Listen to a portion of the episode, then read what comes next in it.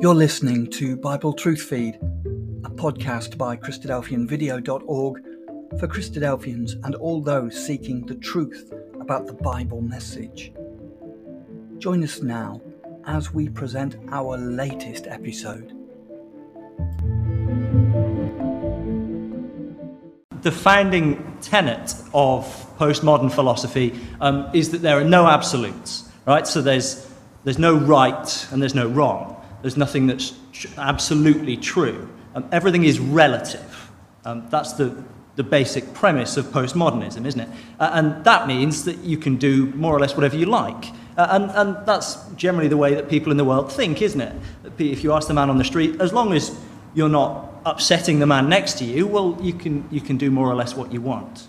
Um, and that kind of philosophical thinking trickles down into um, organized religion, and we see a push in in the churches around us towards ecumenic, ecumenicism, towards the idea that, well, you know, anybody can come in and, and can join in, and, and it doesn't really matter fundamentally what, what you think, as long as you're doing your best.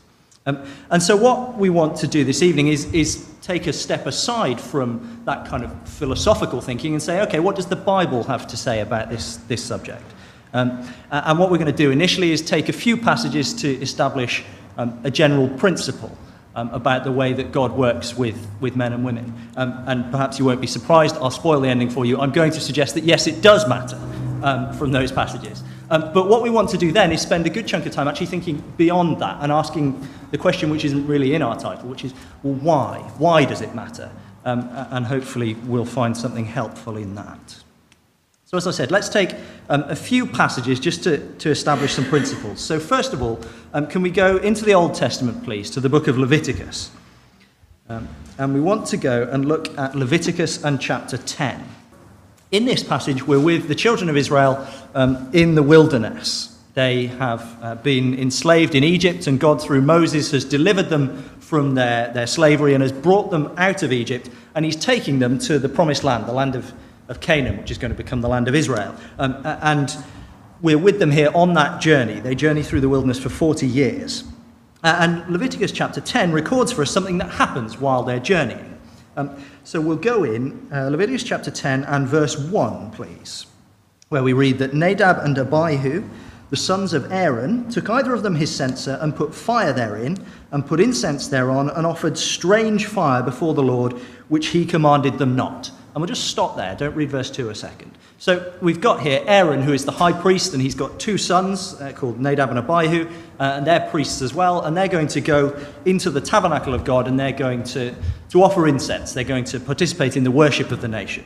Um, and you know, they, they haven't got the special incense that God said should be burnt in the tabernacles to hand, so they grab whatever incense they've got, and they, they go in, and no big deal, right? Well, verse two. There went out fire from the Lord and devoured them, and they died before the Lord. Maybe that makes us pause a moment and just think, wow, that seems a bit harsh, doesn't it? Well, let's just park that example. Let's go forward, please. Come to the next book of the Bible, the book of Numbers. And let's look at Numbers chapter sixteen. And here we're still Um, in the wilderness. We're still with the children of Israel while they're wandering, um, and we're going to read another uh, incident that occurs while they're wandering, which in some ways is very similar to uh, what we read in Leviticus.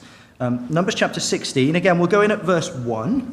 Um, Korah, the son of Izhar, the son of Kohath, the son of Levi, and Dathan and Abiram, the sons of Eliab, and On, the son of Peleth, sons of Reuben, took men. And they rose up before Moses with certain of the children of Israel, two hundred fifty princes of the assembly, famous in the congregation, men of renown. And they gathered themselves together against Moses and against Aaron, and said unto them, Ye take too much upon you, seeing all the congregation are holy, every one of them, and the Lord is among them. Wherefore then lift ye up yourselves above the congregation of the Lord. And so what's happening here? Well, we have these men, Korah and Dathan and Abiram and, and On, who... Um, are there in the nation of Israel, and they, they're looking at the worship of the nation, and they see Moses and Aaron, and they see this special position that Moses and Aaron have at the center of the worship of God. Um, and they say, you know, we'd like to be involved in that. We want to get more involved in the worship of God. We want to be there at the center. Um, uh, and they've been reading their Bibles. It's not immediately obvious in, in the version that I'm reading, but in verse three there, um, in the middle of the verse, they say uh, that ye take too much upon you, seeing all the congregation are holy. Right? Uh, and if you've got a margin, that will actually tell you that where they say all the congregation are holy, they're quoting from the book of Exodus. So they're quoting from what God has already given to them in the Bible. Uh, and that's how they understand that passage, that it means that they should be able to get involved. Right? So, well, that's what they think. That's what their interpretation of that passage is. So we have to respect that. Right? Well, what happens? Moses proposes a test to see whether uh, Korah and Dathan and Abiram and the men that are with them are right. Uh, and this is the test. We're going to skip over. There's a lot of detail in the chapter. We're going to skip over it for time. So come down um, to verse twenty-eight. This is the test that Moses proposes. Um, Moses said, "Hereby ye shall know that the Lord hath sent me to do all these works, for I have not done them of mine own mind. If these men die the common death of all men, or if they be visited after the visitation of all men, then the Lord hath not sent me. But if the Lord make a new thing, and the earth open her mouth and swallow them up with all that appertain unto them, and they go down quick into the pit, then ye shall understand that these men have provoked the Lord." And, and what happens? Verse thirty-one, "It came to pass, as he had made an end of speaking all these words, the ground clave asunder that was under them. And the earth opened her mouth and swallowed them up, and their houses, and all the men that appertained unto Korah, and all their goods. They and all that appertained to them went down alive into the pit, and the earth closed upon them, and they perished from among the congregation." And again, you look at it and you go, wow, isn't that, isn't that harsh? Um, let's just park that example, and let's take one more just in this vein. Let's go to, a little bit further on, please, to Second Samuel. Second Samuel chapter six.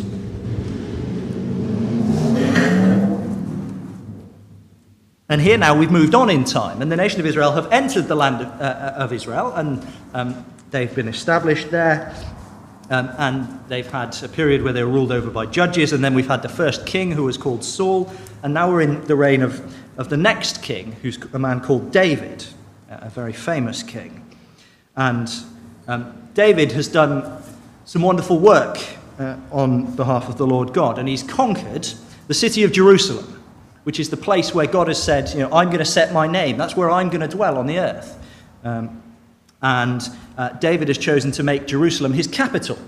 Um, and because it's his capital city, he's going to bring the Ark of the Covenant to Jerusalem to live there. Now, the Ark of the Covenant is the most sacred item that the children of Israel have um, in all of their worship. It, it sits at the very center of the camp.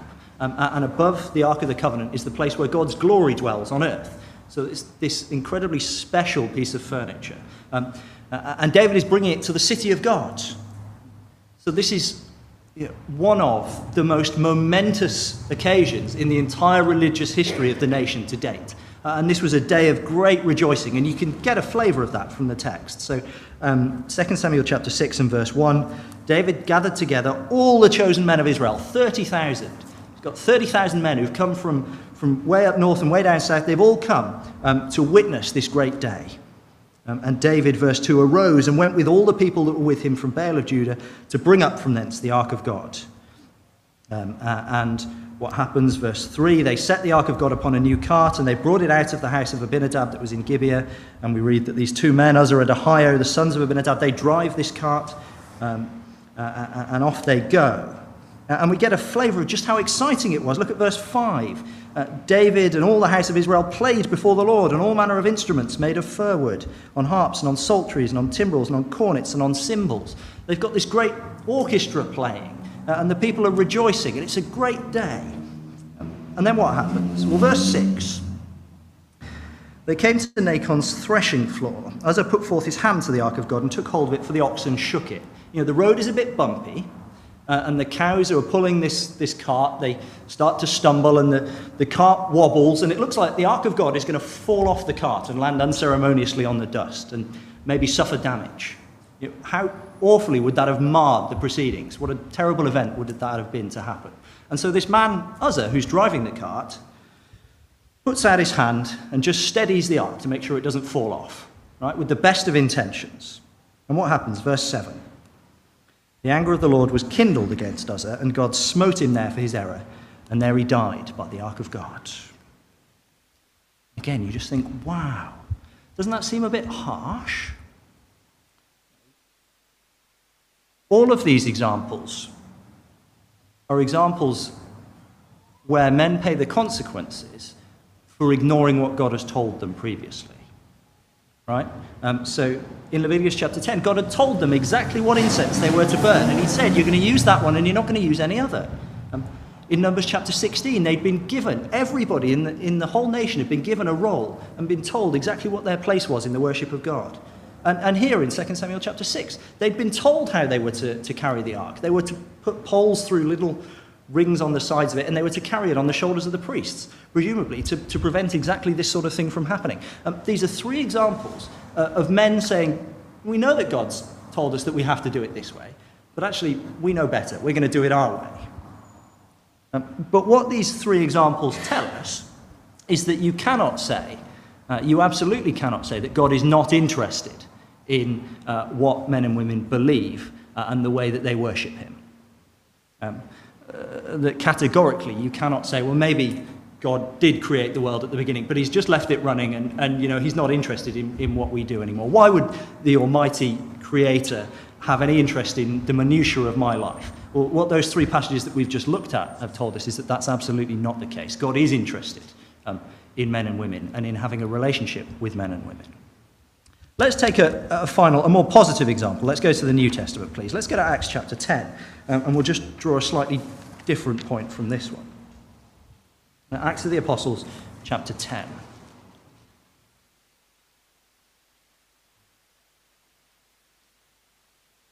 In Acts chapter ten, we're introduced to this man called Cornelius. Um, and Cornelius, verse one, Uh, of Acts chapter ten, there was a certain man in Caesarea called Cornelius, a centurion of the band called the Italian band. So this man um, is uh, uh, an Italian, uh, a Roman, he's a, a Roman centurion. And then we get a very different description in verse two. Um, he is a devout man, one that feared God with all his house, which gave much alms to the people and prayed to God always. And I just want you to pause a minute and just think about who is speaking in verse two here. Um, Because verse two is not the opinion of, of any character in the record, is it? Verse two is narrative comment, right? And that means that it is the opinion of the inspired writer, and therefore it is what God himself has given the writer to say about Cornelius. Now, if an inspired writer was to write, you know, that Andrew Jenkins, he's a devout man, one that fears God uh, with all his house, he gives much alms, he prays always, I would be very happy with that. Thank you very much. Um, but what we find as we go through Acts chapter ten is that that's not enough. Cornelius is a great guy, but it doesn't matter. He's lacking something fundamental. Um, and what happens in the story of Acts chapter ten, again, it's a long chapter with a lot of detail, but he, uh, Peter, uh, the apostle, is sent to him to, to make up that which he is lacking. Um, and uh, Peter has this, there's this story about how Peter gets to him, um, but, but Peter comes and Peter um, speaks to Cornelius, and then we find the real reason that Peter is uh, is sent to him. Come down right to the end of the chapter. Um, verse forty-four, Peter is delivering an address and speaking to Cornelius and those who were, who were of his household. Verse forty-four, while Peter yet spake these words, the Holy Spirit fell on all them which heard the word. Now, that's important, and the reason for that is that this is a, a watershed moment in the history of the first century church, um, because you know, up to this point, God's dealings have been primarily with the nation of Israel. Uh, and Cornelius, as we said, is an Italian, a Roman, so he's a Gentile. He's not from the Jewish nation. Um, and in order to, to mark that, yes, the gospel is for Gentiles as well as Jews, um, they're given the Holy Spirit, um, so that nobody can argue that, yes, Cornelius has also been called. But that's not the reason that Peter's been sent, because even after Cornelius has received the Holy Spirit, Uh, we we have this verse, uh, reading on just so that it makes sense, verse forty-five, they of the circumcision which believed were astonished, as many as came with Peter, because that on the Gentiles also was poured out the gift of the Holy Spirit, for they heard them speak with tongues and magnify God. And then we find why Peter was sent, halfway through verse, verse forty-six. Then answered Peter, can any man forbid water, that these should not be baptized, which have received the Holy Spirit as well as we? And he commanded them to be baptized in the name of the Lord. It's a command uh, that Peter gives. um, and Peter having uh, made sure that they, they understand and that they believe aright, ha- having talked to them, um, God then demonstrates that they've been chosen, and Peter commands them to be baptized. But that is necessary. It is necessary that, that Cornelius accepts baptism and, and then changes his life as a result of that, and and uh, and believes the things that Peter has sent, been sent to speak to him about. It's necessary, even though he's a really good person. And so again, we cannot say um, that so long as you're a good person and you're trying your best, it doesn't matter what you believe. It wasn't enough for Cornelius. Um, it's not enough for you and me either. So let's change gears a little bit now then, and let's think about, well, well why? Why does it matter? Um, and we have to understand something about the God of the Bible. So come back into the Old Testament for me, please. Um, we're going to go all the way back to Exodus, and Exodus chapter thirty-four. In Exodus chapter thirty-four, we have a really key Bible passage where God tells us something about himself. Um, We're way back with the children of Israel uh, on their wilderness wanderings again, in their, their forty years in the wilderness, and we're with Moses. And Moses has asked God um, to show him his glory in the previous chapter. Uh, and God says, well, if you want to see my glory, you have to understand my character. You have to understand um, who I am. Uh, and so, if we go into Exodus chapter thirty-four uh, and verse five, the Lord descended in the cloud and stood with Moses there, and proclaimed the name of the Lord. And the Lord passed by before him and proclaimed, the Lord, the Lord God, merciful and gracious, long-suffering and abundant in goodness and truth, keeping mercy for thousands, forgiving iniquity and transgression and sin, that will by no means clear the guilty, visiting the iniquity of the fathers upon the children, upon the children's children, to the third and the fourth generation.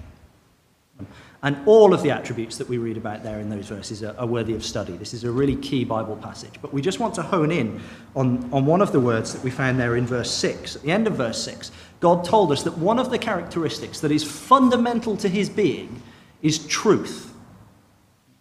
Um, that the God of the Bible, the God that, that we worship, um, is unchanging.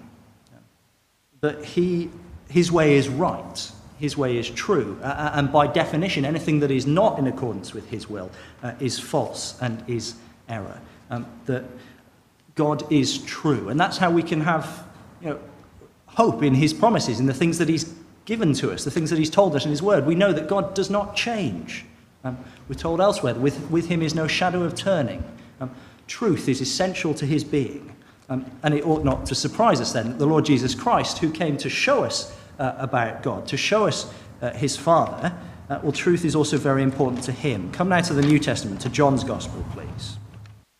In John's Gospel record in particular, um, there's a significant portion of, uh, of the record, five chapters in John's Gospel, which is devoted to the teaching that Jesus gives um, in what we call the upper room, so the last meal that he has with his disciples before he's taken away from them um, and put to death by the Roman authorities. Um, And so in these five chapters, we have in detail the very, you know, the last moments that Jesus is able to spend uh, before he's taken from them, giving detailed teaching to his disciples. Um, and we just want to look at what he emphasizes to them uh, in this passage. Come to John chapter fourteen. One of the things that Jesus talks to them about is the fact um, that they are going to receive, when, when he's taken from them, they are going to receive the gift of the Holy Spirit. Um, And he refers to it in very particular terms. First of all, um, in John chapter fourteen and verse six, look, Jesus says unto him, I am the way, the truth, and the life. I am the way, the truth, and the life. So the truth is fundamental to what Jesus is doing with his disciples. And then he, he talks to them about the them being given the Holy Spirit. So he says in verse sixteen, I will pray the Father, he shall give you another comforter, that he may abide with you forever, even the Spirit of truth. And we have this again, if you turn over to chapter fifteen. Um, just look at the end of chapter fifteen, verse twenty-six, talking about the same thing. When the comforter is come, whom I will send unto you from the Father, even the Spirit of truth, which proceedeth from the Father, he shall testify of me. Um, and it's using personification um, here, But it, again, he calls the Holy Spirit the Spirit of truth. And once more um, in chapter sixteen um, and verse thirteen, howbeit when he, the Spirit of truth, is come, he will guide you into all truth. He shall not speak of himself, but whatsoever he shall hear, that shall he speak. He will show you things to come. Um, uh, and so it's not our subject now. We don't want to get into kind of the personification of the Spirit here. But, but Jesus is saying that they're going to receive the Holy Spirit in order that they will know what's true. Right? And he thinks it's really, really important that when he's gone, the disciples know what's true. Um, uh, and he says particularly that it, we read in verse in chapter fifteen that he was going to testify of me. So it's important that they understand what's true about Jesus. And then in, in verse thirteen of chapter sixteen where we read, he will guide you into all truth, that, that they will know what is true and what is false. And, and that's really important to Jesus, that they know that. And we find the same thing after he's been taken from them and crucified and raised from the dead. We find him giving exactly the same message to them when he appears to them again after his resurrection. Come um, to Mark's gospel, please, to Mark chapter sixteen. So these are the very last things now. Now he's he's been taken, he's been crucified, he's been raised from the dead, he's spent some time with them, and now he's about to ascend to the Father. So these are the very last moments um, which he's going to have with his disciples. Um, uh, and look at the commission that he gives them. Um, in Mark chapter sixteen and verse fifteen, he said unto them, go into all the world and preach the gospel to every creature. He that believeth and is baptized shall be saved, but he that believeth not shall be condemned. He says, now I've told you, and now you have uh, the truth. You need to go and to share that with the world. And it's important that you do, because it's only by belief and baptism into, into the things that you're talking about um, that men and women will be saved. Now again, um, the postmodern person might look at that and say, well, okay, verse sixteen says, he that believeth and is baptized shall be saved, but it doesn't qualify it, right? He that believeth and is baptized shall be saved. Well, who, he that believeth what? Well, if we read through verse fifteen to sixteen, preach the gospel to every creature, he that believeth and is baptized. So you have to believe the gospel. And so again, the postmodern might say, okay, well, what's the gospel? Right? Is it what I think is the gospel might be different to what you think it is, and there are plenty of people who will say, well, well, my understanding's different to yours, and as long as our understandings don't upset one another, then that's fine, right? You can believe what you want. The gospel is something, you know, airy-fairy, something esoteric. Is that the case? We can demonstrate that that absolutely is not the case. In fact, you know, we can demonstrate from the text here in Mark sixteen that, that it means something concrete, and then we'll go through and we'll see uh, just how much the case that is. But um, here's just one suggestion for you about something that's being referred to here, right? Um, immediately prior to this, in Mark chapter sixteen, um, it's been talking to us about people that, that Jesus met after he was raised from the dead, witnesses to his resurrection.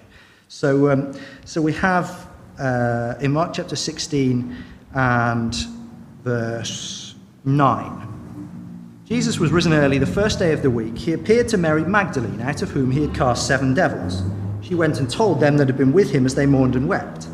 And they, when they had heard that he was alive and had been seen of her, believed not. Okay, verse twelve. After that, he appeared in another form unto two of them as they walked and went into the country. They went and told it unto the residue, neither believed they them. Afterward, he appeared unto the eleven as they sat at meat, and upbraided them with their unbelief and hardness of heart, because they believed not them which had seen him after he was risen. All these people who believed not. And he said unto them, verse fifteen, go unto all the world and preach the gospel to every creature. He that believeth and is baptized shall be saved. And so straight off the bat, what you have to believe, at the very least, includes the resurrection of Jesus Christ, and the corollary of that, the resurrection of the faithful. It's not, you know, something that you can take or leave, right? That's fundamental to the gospel that is being talked about in verse fifteen, is the idea of the resurrection from the dead. Uh, and Mark is really helpful because Mark defines his gospel. Come back to the first chapter of Mark. The beginning of the gospel of Jesus Christ, the Son of God. The fundamental, again, non-negotiable, is the idea that Jesus Christ is the Son of God. the gospel is something that is definable, that is concrete. Um, verse two, as it is written in the prophets, and he quotes uh, from, from the prophet Malachi and from the prophet Isaiah. Uh, and what he's saying is um, the gospel is consistent. You can find the very same gospel that I'm talking about in the Old Testament, in the prophets. We find it a little bit further on in the same chapter, verse fourteen. After that John was put in prison, Jesus came into Galilee preaching the gospel of the kingdom of God and saying, the time is fulfilled and the kingdom of God is at hand. Repent ye and believe the gospel. The kingdom of God, uh, sorry, the gospel is about the kingdom of God being established on the earth and the need to repent and to be baptized, to have a place in it. It's about Jesus Christ, who is the Son of God. The gospel is not airy-fairy. The gospel is something concrete, something definable, um, something that you can find out by reading the scriptures. And it's consistent, right? So let's go now to the passage that we took to introduce our remarks, Romans chapter one. And here we find um, the Spirit, through Paul, talks about exactly the same thing. Romans chapter one. And let's go in again at verse one. Paul, a servant of Jesus Christ, called to be an apostle, separated unto the gospel of God, notice, which he had promised before by the prophets in the Holy Scriptures. So Paul says, just as Mark does, you can find the gospel in the Old Testament, in Isaiah, in Malachi, in the prophets. And the gospel is, verse three, concerning his Son, Jesus Christ our Lord, which was made of the seed of David according to the flesh, and declared to be the Son of God with power according to the Spirit of holiness by the resurrection from the dead. Uh, and Paul, through the Spirit, is ticking exactly the same boxes as Mark did, isn't he? The gospel is, is something tangible. It's something definable. It's not something that you can pick and choose and decide, you know, this is my gospel and yours can be different. The gospel is consistent. The gospel is concrete. Uh, and let's see what he goes on to say. Verse fifteen now. As much as in me is, Paul says, I am ready to preach the gospel to you that are at Rome also, for I am not ashamed of the gospel of Christ. It is the power of God unto salvation. What did Mark say? Mark said, everyone that believes the gospel and is baptized shall be saved. Here, Paul saying that, that the gospel has the power to save.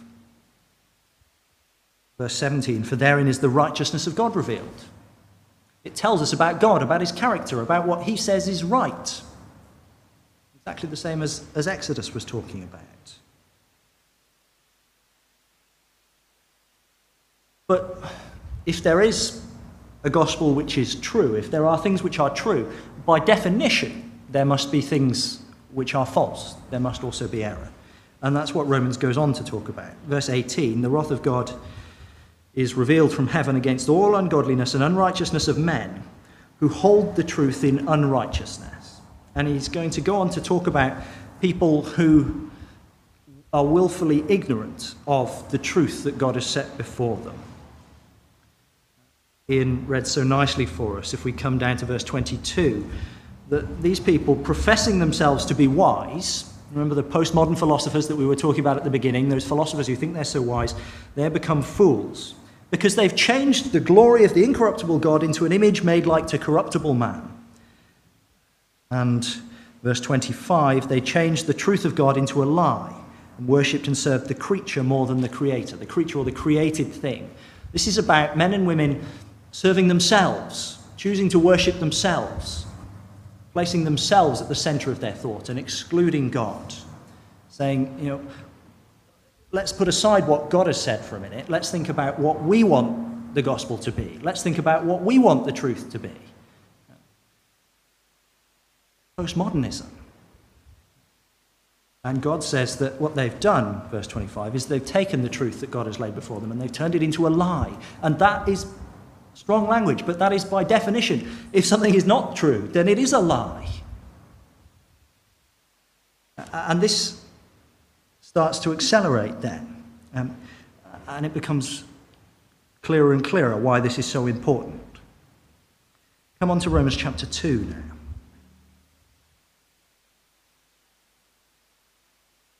Verse three. Thinkest thou this, O man, that judgest them which do such things and doest the same, that thou shalt escape the judgment of God? This is why it matters. Because we said that the gospel has the power to save. Um, and Romans chapter two and verse three says that there is a judgment coming.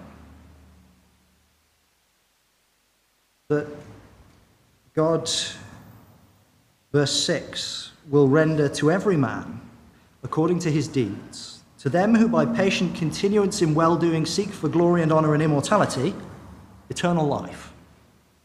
But unto them that are contentious and do not obey the truth, but obey unrighteousness, they will receive indignation and wrath, tribulation and anguish. And the point upon which we are to be judged was there in verse eight, wasn't it? It's those who do not obey the truth. It is our response to the truth which determines the outcome at the judgment day.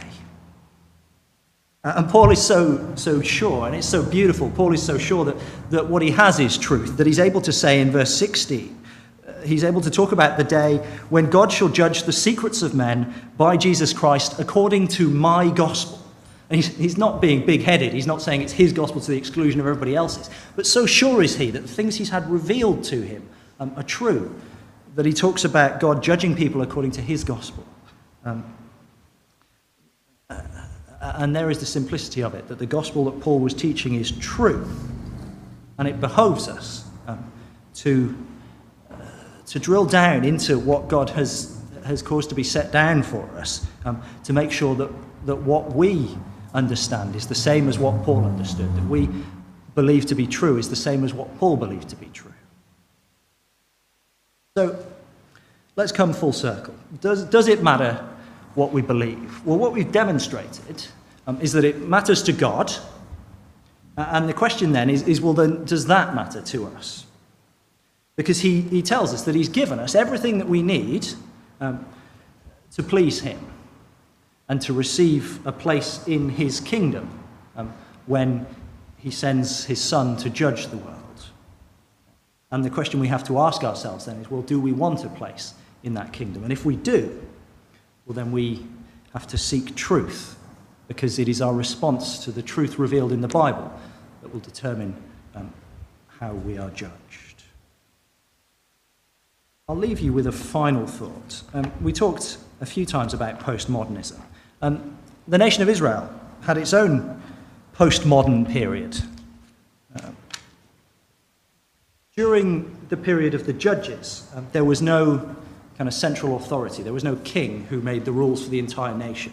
Um, uh, and we read about in the book of Judges the, the time when the judges ruled. Um, and at, right at the end of the book of Judges, there's this um, collection of material. There's I don't know, seven chapters or so, um, which we call the appendices to the book, which, which don't deal with a particular judge as the rest of the book does, um, but they just deal with uh, how things were at the time of the judges, and they give us a flavour for how life was at that time in Israel. And there is a, a phrase which recurs over and over again through that portion um, of the book of Judges, and I'll, I'll just read it to you. It says, "In those days there was no king in Israel. Every man did that which was right in his own eyes." And is that not postmodernism? Every man did that which was right in his own eyes. And the problem was that there was no king. And the gospel that the Bible presents for us, the hope that the Bible holds out to us, is for a time when there will be a king who rules over a kingdom um, where there is righteousness, where there is peace, where there is safety and security, where there is no more corruption, um, where there is no more of man's inhumanity to man, um, but all is in accordance with God's will. That is the wonderful hope that the Bible holds out to us. Um, that is the hope that we invite you to explore uh, with us.